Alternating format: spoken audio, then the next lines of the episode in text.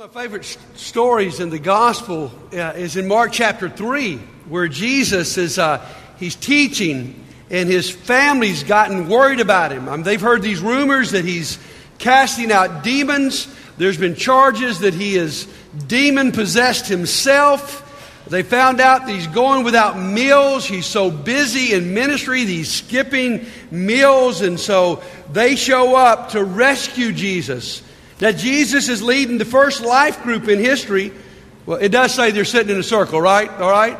Uh, and, and so Jesus is leading this group, and uh, his, his parents, his mother, and his brothers show up outside and send word in to send him out. And we, we think he's in trouble. And, and Jesus hears, they say, Your mother and your brothers are outside looking for you. And Jesus looks around that circle of people and says, Hey guys, this is my mother and brothers and sisters. Whoever does God's will is my family. And Jesus This is my family. And what Jesus is trying to establish is a, a forever family. And today we're going to look at a text I think that's going to be very helpful as we think about what it means for us to be a, a church family. If you have your Bible, go and turn to Matthew 18. Matthew 18 is a great text. You, you may not recognize this, but when you read the Gospels, they're not written like a biography in chronological order.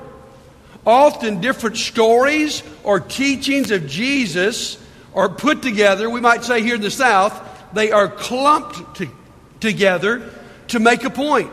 And the whole chapter of Matthew 18 is put together to make a point about the kind of family that we're going to be. So I hope we can communicate that clearly today.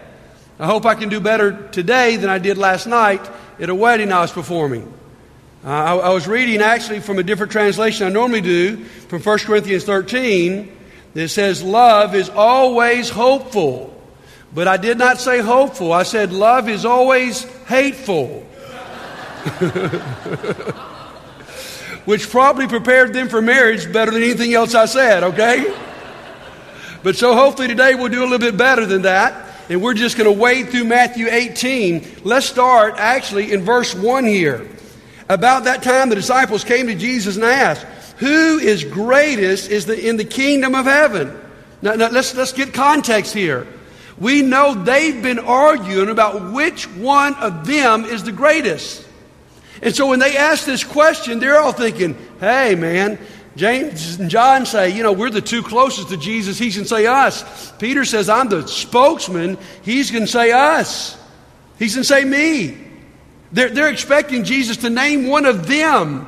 And Jesus just throws a curveball at him when Jesus called a little child to him and put the child among them.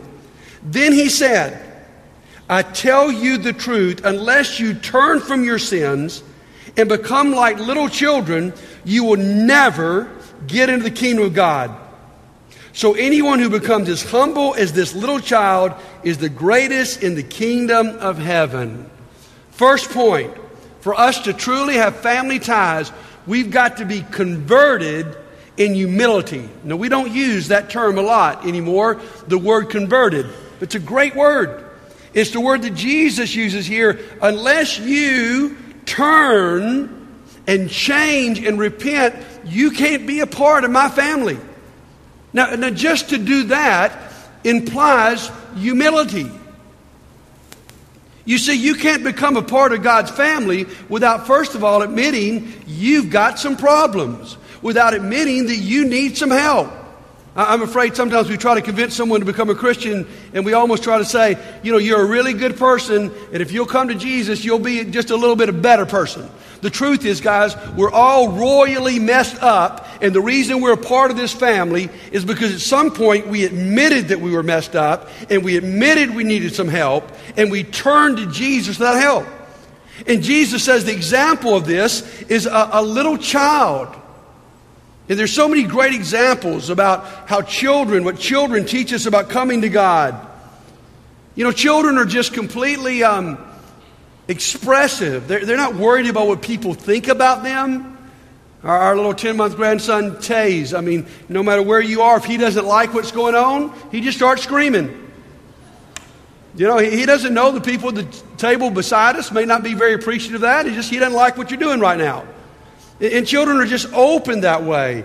They're honest, aren't they?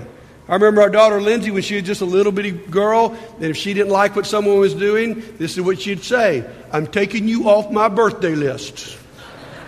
Okay? And we love those things about children. But the example Jesus uses about children is their humility. We could talk about their joy. You want to see some joy? Show up at this building tonight at 6 o'clock. And some of you are watching this from our Birmingham campus. You can see this is VBS night here in Montgomery. And, and, and you, you, want to just, just be overwhelmed by joy. You come and see this. Because you're going to see some kids having a, a great time. But listen, Jesus' point here about children is none of the above. Jesus' point is that children are humble. It, what does that mean? They know they're completely dependent on someone else for everything they've got. A child, whether they consciously or unconsciously know this, know that they can't make it. They're not going to have food. They're not going to have shelter. They will not survive unless they have some people that are taking care of them.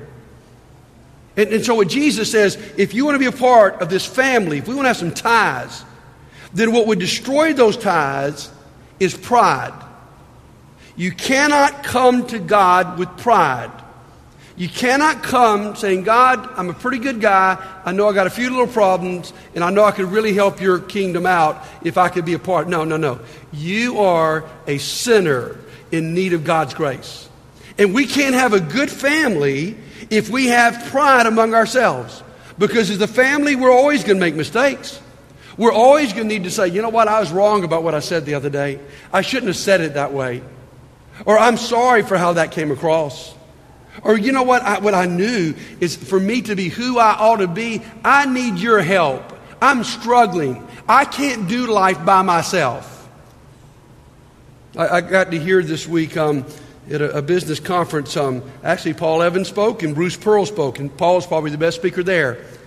But Bruce Pearl, the new basketball coach at Auburn, I was just really impressed with him. I hate to say that because I don't like him. But um, and, and he was talking about getting to know Pat Summitt, the University of Tennessee, who's that famous basketball coach, you know, probably most successful college basketball coach in history. And he said what he learned from Pat Summitt was this she knew she did not know it all. As successful and as many national championships she won, she was always learning. And my friends, for us to be family, we've got to know we don't none of us know it all. We've got to be learning. So, first part, there is humility. Now, go down to verse 5 now. And anyone, Jesus says, who welcomes a little child like this on my behalf is welcoming me. When you teach those VBS kids tonight, when you feed them those snacks, you love on them, listen to me. You are welcoming Jesus. All right? Now he begins to talk about young Christians. But if you cause one of these little ones who trust in me to fall into sin, it would be better for you to have a large millstone tied around your neck and be drowned in the depths of the sea. Wow. That's pretty strong. Next point. We need to be concerned enough to care. We got to care. And what Jesus can say in this section is, you're going to care enough to do some things, all right? You see, the first point here is you're going to care enough that you you know your actions could affect other people. You're going to care how your actions affect them. Guys, if, if we're going to be more than just um, church members that happen to show up and sit under the same roof once or twice a week, if we're going to be family, then we got to care. I got to care about what's going on in your life. You got to care what's going on in my life, and we got to be willing to go the extra mile to do it. You've heard the old saying, it's as true as it was when someone first said it. People do not care how much you know until they what? Know how much you care. And as a church, let me tell you what we need to do. We just need to out care everybody in this city. Uh, you know, if we're gonna if we're gonna mis- make a mistake as a church, you mean? Let's make it on the, the side of caring too much. You know, I, am okay with somebody coming here and saying, you know what, I, am just sort of getting tired of these people. They will not leave me alone. I, would much rather be that than then be able to walk away from here and say, you know, they'll hardly speak to you when they go to that church. They don't care what I do. No, we care. And first of all, he says, you know what? The greatest sin of all is to cause somebody else to sin. And so, first of all, I care how my actions affect you. Now, God's strongest judgment is reserved for people who would lead young disciples down a road of sin. I used to see this a lot in campus ministry. You know, you become a large campus ministry and people on campus all want to come, you know, and you got a couple of hundred people there. And if you're not careful, it becomes the place where people meet to go out and party together or go hook up for sex. It's dangerous. But I am convinced it's not just happening in campus ministries. When, when, you come to church here, he, he says you want a, a, a, millstone. The, the word here used for millstone is one so heavy, only a mule could move it. If you, if, if you hook up with somebody here and you lead them in the wrong direction into sin, he's saying, I'm telling you what, it'd be better, you'd be better off for God just to hook that around your, your neck and drown you. That's how serious this is. And so I, challenge us, guys. Do we think about how our actions affect other people? Now, let me just go on a real sensitive subject here. In the subject of alcohol. And you say, well, buddy, my goodness, Jesus turned water into wine. I believe that.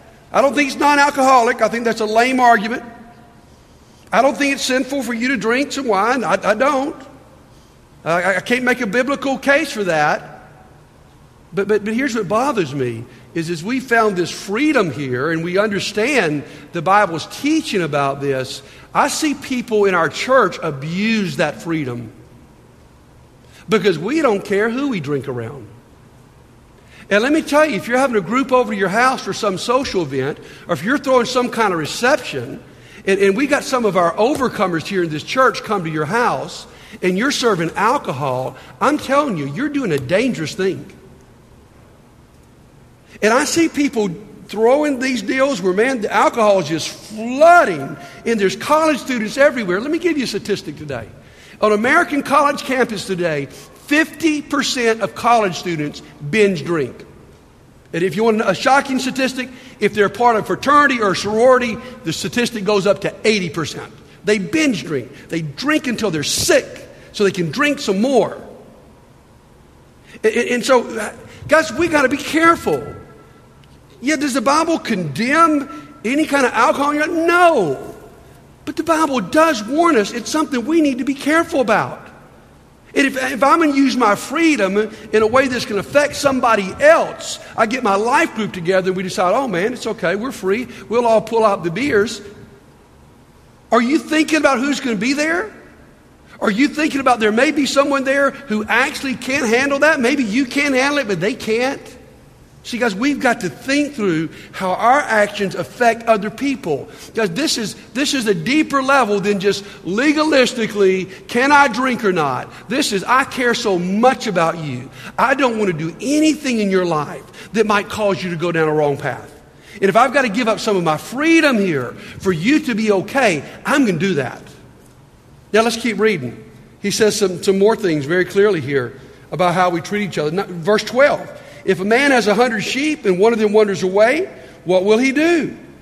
Won't he leave the 99 others on the hills and go out to search for the one that is lost? And if he finds it, I tell you the truth, he'll rejoice over it more than over the 99 that don't wander away. In the same way, is not my heavenly Father's will, it is not my heavenly Father's will that even one of these little ones should perish.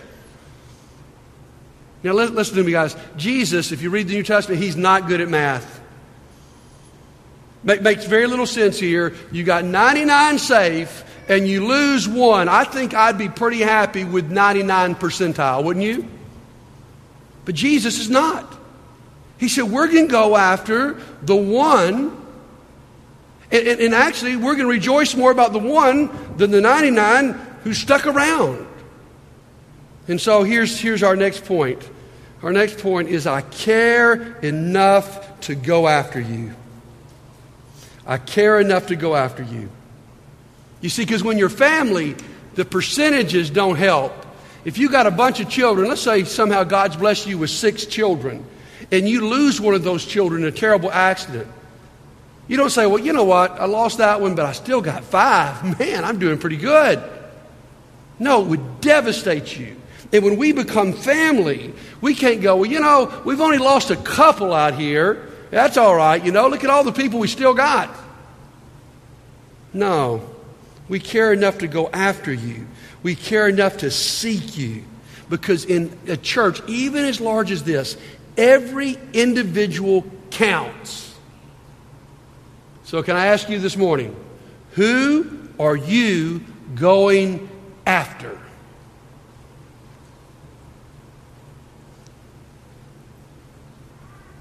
Or are we just so pleased that we're all here? But then he gets even deeper, even more challenging. Let's go to verse 15. If another believer sins against you, go privately and point out the offense. If the other person listens and confesses it, you've won that person back. But if you are unsuccessful, take one or two others with you and go back again so that everything you say may be confirmed by two or three witnesses. If the person still refuses to listen, take your case to the church. Then, if he or she won't accept the church's decision, treat that person as a pagan or a corrupt tax collector. Wow. We're pretty uncomfortable with that one. He adds another, another layer of care. I care enough to correct you. What's he saying? If you see me in sin, there's two different translations there. Uh, two different ideas in the original manuscript. Some, it's like if he sins against you. Some, is just if he sins. We, we, we, see one of us that's got caught not in just something we don't like or something gets on our nerves, but we've actually got someone that's caught in a sin. Jesus, Jesus outlines a really very specific process about what we do. Number one, go talk to as many people as you know about that person. Great point, Jesus. Did he say that? No, no, he didn't say that. That's what we do, all right? You know, if somebody we know is caught in sin, we go, Oh, I need, buddy, come over here. You know, I saw this the other day. Would you pray with me? That makes it more spiritual. Or I need to go. No, no, no, no. That's not what he said. He, he said, If you know a brother in a sin, number one, you go to them how? Privately. You're not trying to embarrass somebody. You're not trying to talk about them. Not trying to gossip about them. Not using this to make yourself look good. You go to them and you talk to them about the sin, okay? They say, you know, buddy, I don't want to hear what you're talking about. Forget you. He gives us number two. You take two or three people with you. There's some strength in this. Take one or two people with you. Why? What you're saying is, I think it's a safeguard. Maybe you have misread the, the whole situation yourself and you need someone to, to help you through this or you need someone to hear what's being said. You need another voice in the room going, Man, we love you. We don't want to see you go down this path. We're here to help. We're not here to judge you. We're here to help you. And then he says, if that won't work, then you take it to the church. Now, that's a hard concept for us. Probably much easier in this day when most of the churches were just small house churches.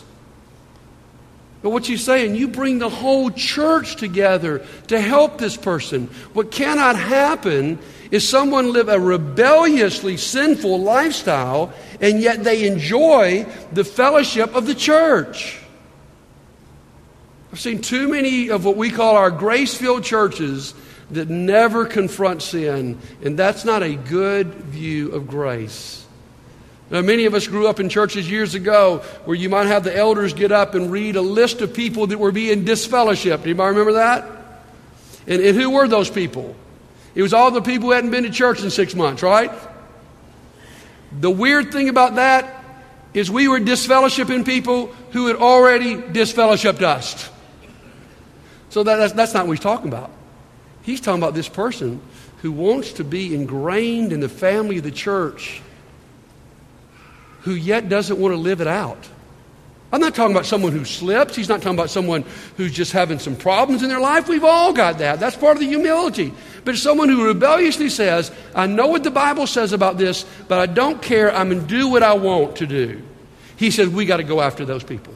And we got to talk to those people. And we've got to bring the weight of the church. Now, you say, that sounds so awful when he says, treat them like a pagan or a tax collector. No, it's not awful. How do we treat pagans and tax collectors? We love them. How did Jesus treat pagan tax collectors? That's not saying you treat them bad. It's saying you treat them like they need to be converted all over again. You love them, reach out to them, try to help them change just like you would some other sinner out there in the world. It's not being ugly, it's not the opposite of love. It's true love. Many of us have forgotten in our families, and many of us have forgotten in the church family, that sometimes love is tough. The, the wise man said back in Proverbs, better an open rebuke than love that's concealed. What's he saying? If someone really loves you and they see you going down a path that's destructive to your life and your soul, the person who loves you is the person who confronts you, not the person who mealy mouths over here on the side and says, Oh, I just can't say anything. Don't want to offend them. That's not real love. Okay? Well, let's keep going. What happens next? Look at verses 19 and 20. I also tell you this if two of you agree here on earth concerning anything you ask, my Father in heaven will do it for you. For two or three gather together as my followers, I am there among them. This group is connected in fellowship, all right? They're connected in fellowship. That there's a power, he says, when two or three of God's people get together. One of the biggest things that hurts us as a church in America is American individualism, right? We, we hold up the example of the individual who can make it on their own, the self made man, the self made woman. That's not a real biblical idea. Ancient communities and even communities in other cultures around our world today have a much closer view of community and a family. They don't revere the person that stands on their own, they revere the people who stand together. And that's part of what makes us a family that's tied together, is that we know we need each other. In, in, in, context here, nothing brings us any closer together than when we pray together. You love it when you see that kind of community. Saw that last night at that uh, hateful wedding I did, all right? Uh, the wedding was between uh, Jay Dickens, who grew up here at Landmark, left for a few years, oh, the last year came back, and uh, Mary Ellen Marvel. She's only been here about six months since they were dating and become a part of our church family. Now, they're new. They don't know a lot of people. But what's so cool in performing that wedding ceremony is to look out there and see their life group was there in force. Nobody else. That's okay because these are the people, a bunch of young married and young singles who pulled them in to the fellowship of this church and on their most special day if they had not been in that life group, I'm telling you, Stephanie and I had been the only representatives of Landmark. But because of that, there was a whole host of people that were there to celebrate and rejoice with them in what was going on. It's that kind of connection. Because we're not going to stand, guys, as individuals. We're going to stand strong together. And then one more point. Let's go down to verses 21 and 22. Then Peter came to him and asked, Lord, how often should I forgive someone who sins against me? Okay, seven times? Now, Peter thinks he's being very magnanimous here. I mean, the, the, the, rabbis would teach in this day that if someone sinned against you, you had to forgive them up to three times. I mean, that was being gracious. And, and they would actually write if someone had to be forgiven more than three times, they really weren't repenting. And so Peter thinks, man, I'm going to really get some brownie points with Jesus today because I'm going to take what the rabbi said and I'm going to double it and I'm going to add one and I'm going to impress Jesus greatly. So, Jesus, I think I'd, I'd, be willing to go so far to forgive somebody seven times. And then Jesus says, No, not seven times, but 70 times seven. This is a family covered by forgiveness. How far? 70 times 70. What's that? 490. So you've been adding up in your marriage 388, 389. 400, 480, four, we're almost there. Is that what Jesus is saying? Oh, Jesus is saying, my goodness, it is, our forgiveness is unending. There is no limitation of the forgiveness that we would give to each other.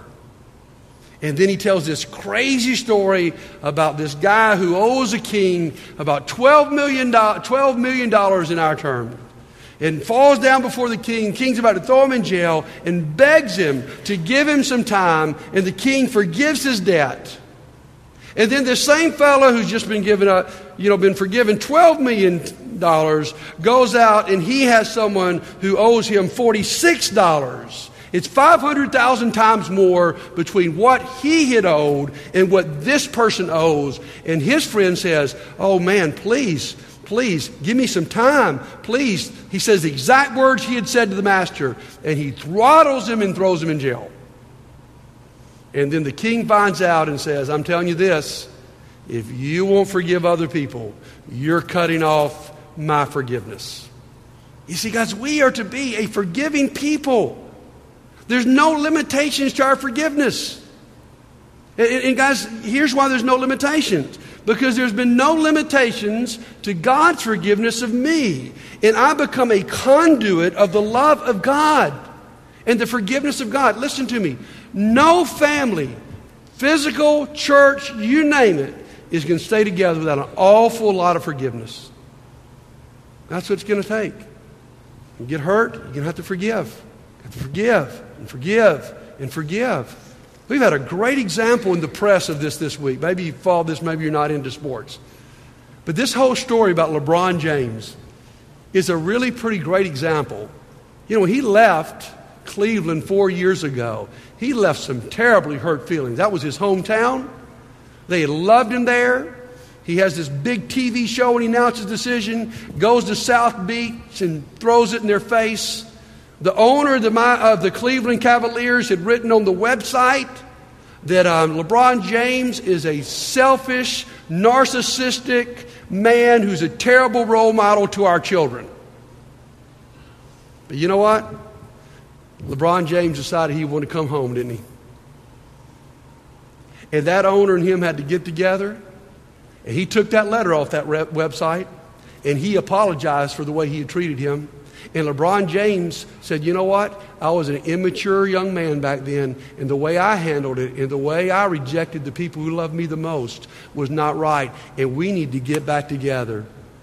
And when we get back together, we'll just forgive because I want to I wanna go home. It's a great example. And guys, we've got to believe no matter how far our, our, and how tense our relationship had become, how strained they'd become, forgiveness can overpower that. Well, let's close out today. Let me, let me make a point here, all right? I want to talk about restoring family tie. And I'm about to give an overgeneralization. So understand, I know that I'm overstating what I'm about to say. But, but I want to say this to conclude this message.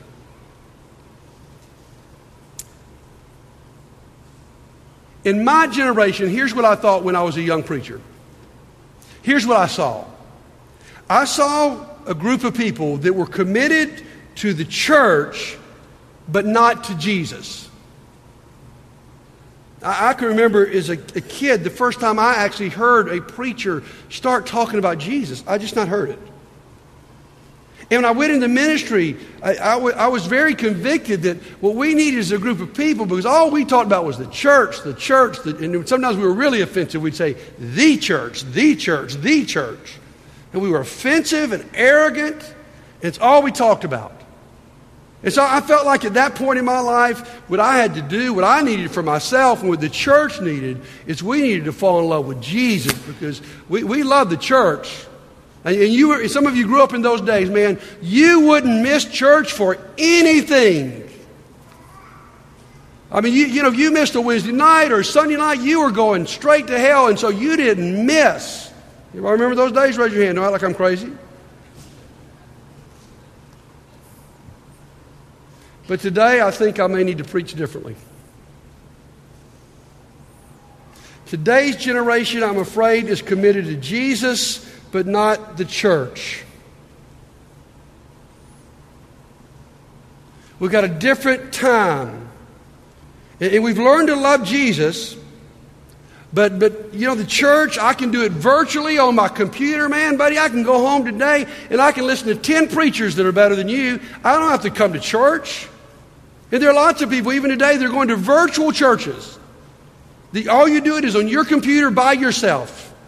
Oh, we're so busy, guys, that here, here's what's happened is where in the past we would not miss church for anything. Now the truth is many of us will miss church for anything. It's the first thing to be cut in our schedule. If there's a conflict in today's generation, the church activity will be cut before anything. If I hear something that sounds funner, something more enjoyable, I will punt the church activity quicker than anything. You understand what I'm saying here, guys? You know I'm saying the truth.